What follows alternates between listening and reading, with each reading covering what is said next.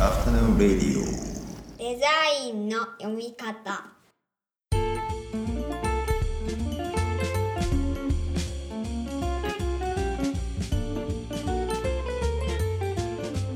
アフタヌーンレディオデザインの読み方。大林博です。こんにちは。中村正弘です。こんにちは。この番組は我々2人がデザインの基礎過程をプロトタイピングするプロジェクトデザインの読み方のポッドキャストになりますはいじゃあよろしくお願いしますよろしくお願いします。今回はちょうど前回までで講義テキスト再読シリーズのスクーの連続講義文が終わったわけですけどそこから約1年後ですかねちょうど1年ですね。ちょうど1年ですよね、確か。えっと、2019年の3月12日に、えー六本木の分岐で開催したイベントがありまして、そのタイトルが、デザインの読み方再読っていうタイトルで、確かあれですよね、この時点で、スクーの連続講義がデザインの読み方っていうタイトルでやってて、で、まあ、あれはあれで、一回連続講義終わったんで、あの、終了みたいな感じになって、で、そっから1年後ぐらいにもう一回あれ、あの感じでやりませんかっていう話になっての読み方なんで再読みたいなタイトルにしてた記憶があるんですけど、そのイベントを振り返りながら話が今日はできればなというふうに思ってます。そうですね。この、この段階ですでに再読っていう呼び方をしてたんですね、今。そうそうそうそう。だから今回は再読の講義テキスト再読シリーズっていう感じなんですけど、まあだから 再読の再読って感じなんですけど、ただこの回は、あの、講義テキスト自体がない回なんで、あの、再読っていうタイトルだけど、実際の再読はできないっていう、まあ、お思い出しながら語るみたいな。そうですね、思い出しながら語る。あれですよね、これ確か当日、中村先生がなんか新しい、そうですね。何でしたっけあの、レコーダーみたいなのを IC レコーダーを持っていて、それのあのバッテリーが入ってなかったっていう、すごい もう本当にどうしようもないことをやってるんですよ。ボンミス中のボンミスみたいな感じで。そう、それで、まあ、文字起こしがなくて、でもまあ、この回で良かったというか、他の回は割とちゃんとこう、下準備をして、まあ、本当に講義って感じなんですけど、これは結構その、公開雑談に近いというか、うんまあ、そういう意味だと、ポッドキャストに近いかもしれないですね、今の。確かに、このスタイルってもともとは、うん、この時の感じかもしれないですよね。で、うんこの時も、えっ、と、まあ、お客さん何人か来ていただいて、そこで話を振りながらみたいな要素ではあったかな。で、結構打ち合わせはしっかりとやっていて、まあ、しっかりというか、まあ、い軽く1回はやってるっていう感じですね。うんうんそうですね。で、それで、まあ、なんでしょうね、2つのキーワードみたいなの対比させながら、その、それを、まあ、カード上にして、それをお題として見ながら、それに対してコメントをしていくみたいな、そういう進み方でしたよね、当時。うん、そうなんですよ。記録として残ってるのが、当日の写真と、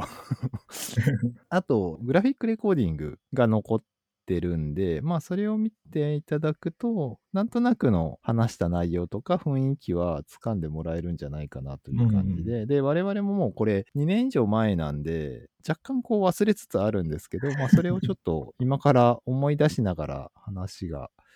できればなと思うんですけど、最初にあの、年表を確か配布して、うん、で、まあ連続講義のまとめをして、そこからまあデザインのこれからみたいなことを話をして、で、まあさっき中村先生言ったように、こう、いろんな項目をツインにして、それで並べて、合計何個ぐらいでしたっけ ?20 枚ぐらいですかね。うんかなり数ありましたよね。なんかテーブル一面にずらって並ぶぐらいの量ですよねま。さにそのその雰囲気がわかる写真もあるんで見ていただくといいんですけどこれなんでこのアイデアになったんでしたっけ？何でした 覚えてないかそれは2人も2人ともな何だったんだろう。でも、キーワードを出して、それにコメントをするみたいなのは割と早い段階でアイデアとしてあったと思うんですよね。で、それをうん日光対立みたいなキーワードにするっていうのは、まあ、どどこからかそうなったんでしょうね。あ、でもなんかここ、あの当時のメモを見ると、多分これ大林先生書かれてるのかな。なんか全ての2個対立は非対称である。すべての相対化は身体を第三項にした距離の問題である。で、最後にロゴスだけでなくレンマも使ってこれらの項を再考すれば世界をリデザインできるって書いてある。これ僕、多分ね僕が書いたんですけど、あの、今回見直してというか見返して、あ、意外となんかちゃんと考えてそうだなと思ってびっくりしたんですけど。要するにあれですよね。まあなんか、その二項対立で抽象はこうで、具象はこうでとか、西洋はこうで、東洋はこうでじゃなくて、そもそも、えっ、と、この二項対立っていうもの自体が非対称なものを無理やりこう対立させてるんだみたいなことを前提に考えようみたいな話ですよね、多分。そうですね。多分だから対立として語るというよりも、なその時はいかいかに溶かすかというか、まあ、連マ的な見方ですよね。多分この時やろううんだからまあ、一般に対立しているような項目というものの、その、なんでしょうね。あの、共通項というか、それを解いていくみたいな、そういう内容になってましたね。確かに確かに。まあだから一つは分けて理解するみたいな、まあ、うんいわゆるロゴス的な意味もあるけど、レンマ的な意味でも使えるし、うんそうしようみたいな感じですよね、多分。そうですよね。だから、まあ、あの、スクーの最終回で行った、その、まあ、レンマとか禅とかが、この時もその、ずっと続いてて、で、まあ、そうしたところでの話になったっていうところですかね。なんとなく、なんか話しながら思い出してきてる感じはありますけど。ああ、けどなんか、まあまあ面白いですね って、なんかすごい、あの、タイムラグを置いた自画自賛みたいになっちゃいますけど、いや、例えば、東洋と西洋っていうのを考えるときに、自分の身体を第三項にして、この問題を考えると、確かに、こう、非対称というか、こう、うん自分は東洋側だけど結構西洋側の文化の影響を受けてたりとかもするけど、でもまあ言語は東洋の言語をこういうふうに話してたりとかっていう感じで西洋ってこうだよね東洋ってこうだよねっていう感じの話ではなくてちゃんとこう自分の身体もそこに置いてうん。場所を作って話をしていく感じっていうのが確かにできるんでそうですね、そういう話し方でしたね。割とだからこの時は、そう、まさにこのいつものポッドキャストの感覚に近くて、割と明確にあのタスクを追っていくような話し方ではなくて、緩やかに。で、その時折でキーワードの中で、ちょっと話の内容も、ボリュームも、なんか伸び縮みしていくような、そういう感じがありましたかね。うんまあでも、今思うと、このキーワードの分け方って、ずっとその後もテーマとして続いているような話がたくさん入ってますね。なんかそうなんですよ。でも、えっ、と、でもよくわからないのもありますよね。矢沢カニエっていうのが最後にある。これはなんかすごいよく覚えてますけど。まあ、ノリで作ったっていうね。そうですね。ノリで作ったけれども、結構語るボリュームがあったのが、僕は全然これについては語ってないですけどね。覚えてないですね。あの、語ろうと思ってた、その、なんとなくのノリは覚えてるけど、何を話したかは覚えてないです。多分あれですよね。まあでも、矢沢のその、なんていうか、あの、自分を他他者として見るような、そういうあ、確かに確かに。文化の話で。で、だからそうした意味では、なんか、記名、特名とか、自力、他力みたいなところ全部つながってくるんですよ。あとなんだっけ、あの、作る作られるとかね。そうそうそうです、そうです。作なるほど、られなるほど。確かに。だからまあ、結構その、それぞれのキーワード、いまあ、たくさん出てるんだけど、まあ、それをつなげながらっていうところでもありましたよね。その対うん対立項の話を、まあ、後からつなげていくみたいなとこ、そういう感じにはなってましたかね。認証問題というか、他人証的事項としての矢沢って感じですよね。うん。そうですね。まあ、俺はいいけど、矢沢はどういうかな、あの感じですね。そうそうそう。まあだからそれが最近で言うとカニエ・ウエストではないかみたいな話だったんでしょうね、多分。ああ、そうかもしれないですね。カニエ・ウェストは自分のことを神だとその妄想してるっていう診断を医者から受けてる人なんで。あ、そうですね。この一番最初の名詞動詞の話は割とさっきの話にも通じるというか、うん。デザイン思考、かっこ名詞をしたのではない。ありましたね、このくだり。そうなんですよ。だから今今でこそだいぶ落ち着いたというかうんなく,、なくなってきましたけど、当時まだ、まあ、デザイン思考もそうですけど、イノベーション本みたいなのが結構多く流通していて、そこでよく例に挙げられてたのがあの、スティーブ・ジョブズがどうやってイノベーションを起こしたかみたいなうん。話だったんですけど、えー考えたら別にそのジョブズはイノベーションを起こす目的で何かやってたわけじゃなくていろんなことを先にやってそれが事後的にイノベーションっていう風に名付けられたというか言われたわけで、ジョブズみたいなイノベーションを起こしたいと思ってる人がなぜジョブズが一度もやってないはずのイノベーションを目指すっていうことをやろうとしてるのか よくわからないっていうのを話を確かしていて、イノベーション本の多くは割と簡単なトリックというか、まあ、うん。レイトマジョリティに対してイノベーションっていう名詞を人参みたいにこうぶら下げてうん。啓蒙したコンテンツだったと思うんですけど、でも当のジョブズは別にその名詞を追いかけてたんじゃなくて動詞の中にいたからイノベーションが起こせたんじゃないかみたいなうん。ことを思っていて。だからジョブズみたいになる方が要するにジョブズが起こしたイノベーションをどうやったら起こせるかっていうよりもジョブズになった方が多分ジョブズが起こしたイノベーションって起こせる可能性高まると思うんでジョブズみたいになる方が手っ取り早いんで、実際にやるべきなのはすごい極端なことを言うと座禅であるとか瞑想であるとか、LSD であるとかあとはもうなんか あとは人の話を聞かないとか家族を大事にしないとか、そうなんじゃないかなって思っていて、うん みたいな話を確かこの名詞動詞の時はしてた気がしますね。要するにうん。まあ、その名詞動詞っていうのは、そのデザインにおける名詞動詞みたいな意味があって、で、そこでまあ改めてその名詞と動詞のこう対立というか、その違いみたいなのを考えてたんですけど、まあ名詞的なデザインで語られることが多くて、動詞的なものも名詞にされてるけど、そうじゃなくてうん。動詞的な空間というか、場にいること自体がすごく大事なんじゃないかなっていうことを考えてた時ですかね。そうですよね。なんか、一時まさにそのイノベーションが目的みたいになって、そのイノベーションを創出するためにデザインの、まあデザインシンキングでデザインの能力が必要だみたいな、そういうなんか構造が なんかできてた。この話で常に違和感を覚えてたのはこういうところなんですよね。なんか、その、イノベーションを起こせばそれで完了かってそういうことではなくて、この話を聞いてて、以前なんかたまたま思い、その時思い出してたのが、あの、楽器やってる人って憧れのミュージシャンと同じ楽器を揃えるじゃないですか？ああ、の感覚ともちょっと近いのかなって思いますうよね。ん。で、なんか、あれって多分、そのほら、当の本人はその出音のイメージがあるからそうなって、それがまあ結果としてそういうふうな、なんか、楽器のセッティングとかになるんだろうけど、なんか動詞の中にいるかいないかの差って大きいよなっていうのは、このまあ、この時の大前提の話ですかね、この時、この話。うん何回か前の話でもしたけ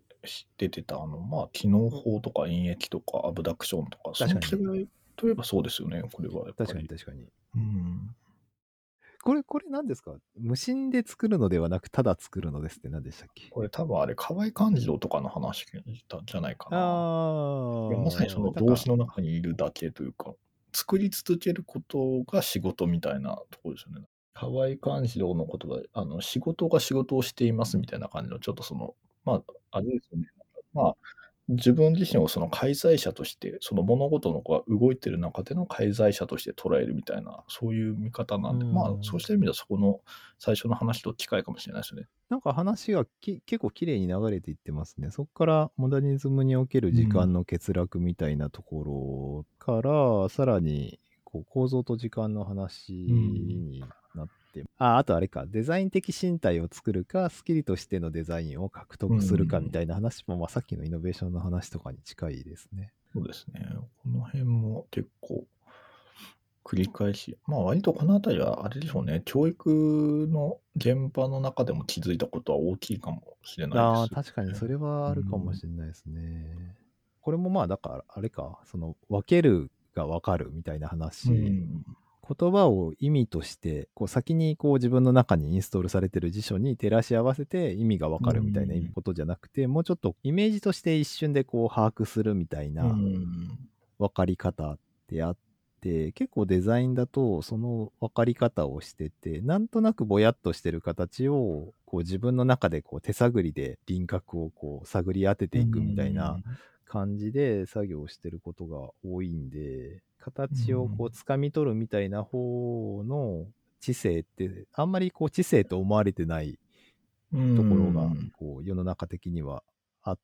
て、でもまあそれもわかるっていうことだろうし、デザイン的な思考であったりとか、まあ、デザインのプロセスの中に何か、えー今の時代に必要な知性があるとしたらそういうところなんじゃないかなとか思ってた時の話ですかね。この頃、割と大林先生なんか理解すると把握するの違いを結構気にしておっしゃってましたよね。ああ、そうですね、そうですね。でもうんまあまあ、なんかやっぱり、一つ一つを名詞として理解して、それをこう、継ぎはぎでこう足していくっていうか、一つ一つのこう、個別最適を足していって、うん全体最適になるみたいな、こう、還元主義みたいなうんことに対してすごい懐疑的でというか、あの、うん多分まあそう考える人があまりにも多い気がして、まあさっきのそのイノベーションを目指すために何をすればいいかみたいな、その考える順番で行動してる人とかもそうなんですけど。うん、でもそうですよね。だこれ今今にして思えばそういうことだなっていうのをちょっとエピソードとして思い出したのがあのタイポグラフィー学び始めた頃にあの書体見本帳とか、まあ、見るわけですよね書体見本帳とかで、うんその時にそれ見てたらちょっととある大御所の方から怒られまして。へー。あのそれってなんかい一個ずつ書体の違いを覚えるのも大事だけどまずく組まれた状態あのテキストが文章としてあのちゃんと流れてる状態のあのイメージをちゃんと持ってって言言われたのを覚えてますね。ああ、なるほど、なるほど。うん、あの書体見本って要はあのそのなんでしょうかか拡大されて書体が拡大されてかつなんかその,、うんその特徴が生きるようなテキスト短いテキストがあるんだけどそれが要は箱組みで長い文章としてつながった状態で捉えるって言われたまあでもそその時の癖がいまだに続いてるのか割と書体のディティールってあんまり区別ついてなくてこれこういうところで言ったら怒られそうだって もう一回怒られる。もう一回怒られそうです。まあでも、とはいえ、あの、割とそのテクスチャーとしてはちゃんと見てますね。あの、なんか箱になった時に、あ、これあれだみたいな感じでわかる。なるほど、なるほど。タイポグラフィーの界隈の人って結構、いわゆるデザイン当事者じゃなくて、なんかいわゆる書体オタクみたいな人たちがいて、でその人たちって、なぜかその組版の話をしない人たち多いんですよね。で、それ何かなというと、やっぱりその言葉の定義というか、そのそうやって理解したがる人と、その大掴みの状態もちゃんとあの扱える人の違いっていうのは確かにあるのかなっていうのは、ちょっと今の話を久々に見ながら思い出してますね。この時のキーワードで言うと、なんか抽象具象みたいな話にも近いかもしれないですね。なんかあるああ、確かに。ある程度抽象、抽象度高めで把握してるみたいな状態と、一個一個こう具体的に理解してることが大事って思ってるかみたいなうん価値観の違いというか。まあ、割とこの辺ってどうですか？大林先生も多分そうかな。なんか学生のそのプレゼンテーションの公表とかやると必ずなんか一回は言ってるようなキーワードですかね。なんか部分最適の相和はあの全体最適ではないみたいな的なことは必ずなんか。結構言ってますね。案件とかでもすごい言ってますね。うんなんか、やっぱりいろんな人が個別最適をしようとして、全体最適にならなくて困ってるっていう相談がやっぱり多いんで、そうなんですよね。だから、まあ、それだけなんでしょうね。あの、その全体をイメージで捉えるっていうことがあんまり重要視されてないんでしょうね。うん、だし、多分なんかちょっとコツがいるみたいな感じなんだと思うんですよ。だから頭良くてもそれがなんかしにくいというか、勘で動いてるぐらいの適当な人間の方が分かり、その、つかみやすいみたいなところはあるんじゃないかなっていう。うん、まあ、気がしなんか最初のジョブズの話にちょっと戻りますよね、そうした意味で。そう、だからその辺の話、ちょっとだけすると、ジョブズってもう、もともとちょっとその70年代ぐらいにヒッピーやってる人なんで、ちょっと遅れて、その時点ではちょっと遅れてって、なおかつこう、まあその時に持ってた感じっていうのが、いわゆるこうサイケデリック感覚の体現で、それがまあアップル製品だったりするわけですけど、やっぱりこう時代的に結構前のそのロック的な感覚で、まあ要は左翼的だったと思うんですよね。そのなんかこう体制がある前提でそれに対してこう反逆的なこうパワーを発揮するっていう感じで、まあ今もうちょっとこう先鋭化されてというか、あの Z 世代あたりをこうジェネレーションレフトとかって言ったりとかして、またちょっと雰囲気が変わってきてるとは思うんですけど、ジョブズってもう結構前にイノベーションを起こして広く知られた、もうすごい有名な人物なわけで、本当にこうイノベーションを起こしたいなら、そもそもジョブズ目指しちゃダメなんじゃないかっていう ことをこの頃は考えていて、じゃあ次誰なんだってなった時に、例に出してたのは、ちょうどこの頃、この頃というか本当多分あれですね、2018年の3月にちょうど、えっ、と、ルイ・ヴィトンのディレクターに就任したばかりだったバージル・アブロの話をこの時していて、で、バージル・アブロはもともとこう、イリノイ工科大学かどあのの大学院かな？で、えっ、と、建築を学んでて、その後、こうファッションに興味を持ってデザイナーになって、その後、まあ、カニエ・ウェストに出会って、で、一緒にこう、フェンディでインターンを始めて、あの、フェンディのスタッフが、カニエ・ウェストがインターンに来たぞって驚いたりとかするけど、あの、二人は、まあ、割とこう、大真面目にそれをやってたわけなんですけど、で、うんカニエ・ウェストもその、シカゴの美大出身で、まあ、要するに、バージルもカニエも、まあ、カニエの、あの、アルバムに、カレッジドロップアウトっていう、あの、アルバムがあるんですけど、まあ、そのタイトル通り、まあ、高等教育受けながら、最終的にこう、ストリートでの活動を選ぶっていうようなことをしていて、なんかこれでもちょっとアメリカの伝統というか、ジョブズも学校行かなかったですけど、うんあで、ちょっとあの、カニエ・ウェストと、あバージル・アブロ多分、あの、卒業してるというか、修修士を取ってるんですけど、うん。カニエは卒業してるかどうかはちょっとわかんないですけど、まあ、ジョブズは、あの、退学してますし、あと、ジュリアード音楽院行きながら、チャーリー・パーカーに、あの、系統していったドロ、マイルス・デイビスとかもそうですけど、まあなんか、ある種のアメリカの、こう、ドロップアウトの伝統みたいなのが、こう、いわゆるこうイノベーションを起こした人たちというか、天才と言われる人たちの共通項としてあるというか、こう、なんていうんでしょうね、ストリート落ちするっていう、そうですねあ。アカデミズムからストリート落ちの系譜。そう、そうそう。で、なんか、まあ、そのバージル・アブローは、その後、こう、オフホワイトっていうブランドを立ち上げて、まあ、それ、今や、こう、シュープリームと並ぶ、ラグジュアリーストリートブランドの代表格っていう感じですけど、まあ、ちょうど、えっ、と、この、その後ぐらいに、えっ、と、ルイ・ヴィトンのディレクターになって、で、まあ、なぜ、あの、バージル・アブローの話を、この時してたかっていうと、あの、バージルも、まあ、カニエにしてもそうですけど、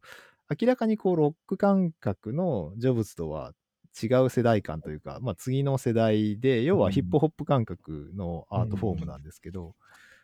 これからイノベーションのこと考えるんだったら、どう考えても、ここのデザインの方が可能性として高いんじゃないかなっていうのをちょうど思ってた時期で、まあ、あとはだからそのカニエの話とかもあったりとかしたんで、確か、なんでジョブズの話を今してんのかわかんないなと思いながら、こう過ごしてた時期だった気がします。そうです。まあ、だから、結局やっぱりその、イノベーションを起こす人もそうだけどな、その人本人じゃなくて、やっぱその周りの文脈もちゃんと読めないといけない。まさにイメージの話ですよね。イメージをどう捉えるかの話で。うんあの、前回その、民芸の話ちょっとしましたけど、割と民芸もうん、なんていうかその、条件付けで、あの、いろいろと、なんか理解されるんだけど、実際はやっぱりそういうところじゃなくて、で、やっぱり柳宗悦の考えを理解するには、やっぱり鈴木大拙とかから入ってった方が、実はなんか読み解きやすいなと思うようなところとかもあったりするんですよね。だからやっぱその、うん、なんでしょう、その、ロックスタイルからヒップホップスタイルみたいなところではないけれども、その背景、やっぱりどのくらい読めるかと違いが出ますよね、結果として当たり前の話をしてますけど、なんか改めて。うんうん、まあでもまあ、そのスタイル読み解くのは結構抽象度は確かに高い気はうんしますよね。なんか、なんでしょうね。バイブスを感じ取ってるみたいな感ね、ところなんで。あのヒップホップの音楽でしょみたいな、そういうふうな理解してってもしょうがない。これまた後半理解やりますか？今考えてることみたいなのをもうちょっと話してもいいかなっていうあ、そうですね。確かにどちらかというと、ちょっとキーワードを振り返る感覚でしたからね、今日は。そうですね。と、あと、あの当時考えてたことを思い出しながら、もう一回話をするっていう感じだったんそうそうですね。じゃあ、次回はちょっとその、その後っていう視点でこれを。そうですね。まあ今はもうちょっと1から0からわかんないですけど、01で考える っていう感じですかね。はい。わかりました。では皆さんまた次回お会いしましょう。この後も素敵な午後をお過ごしください。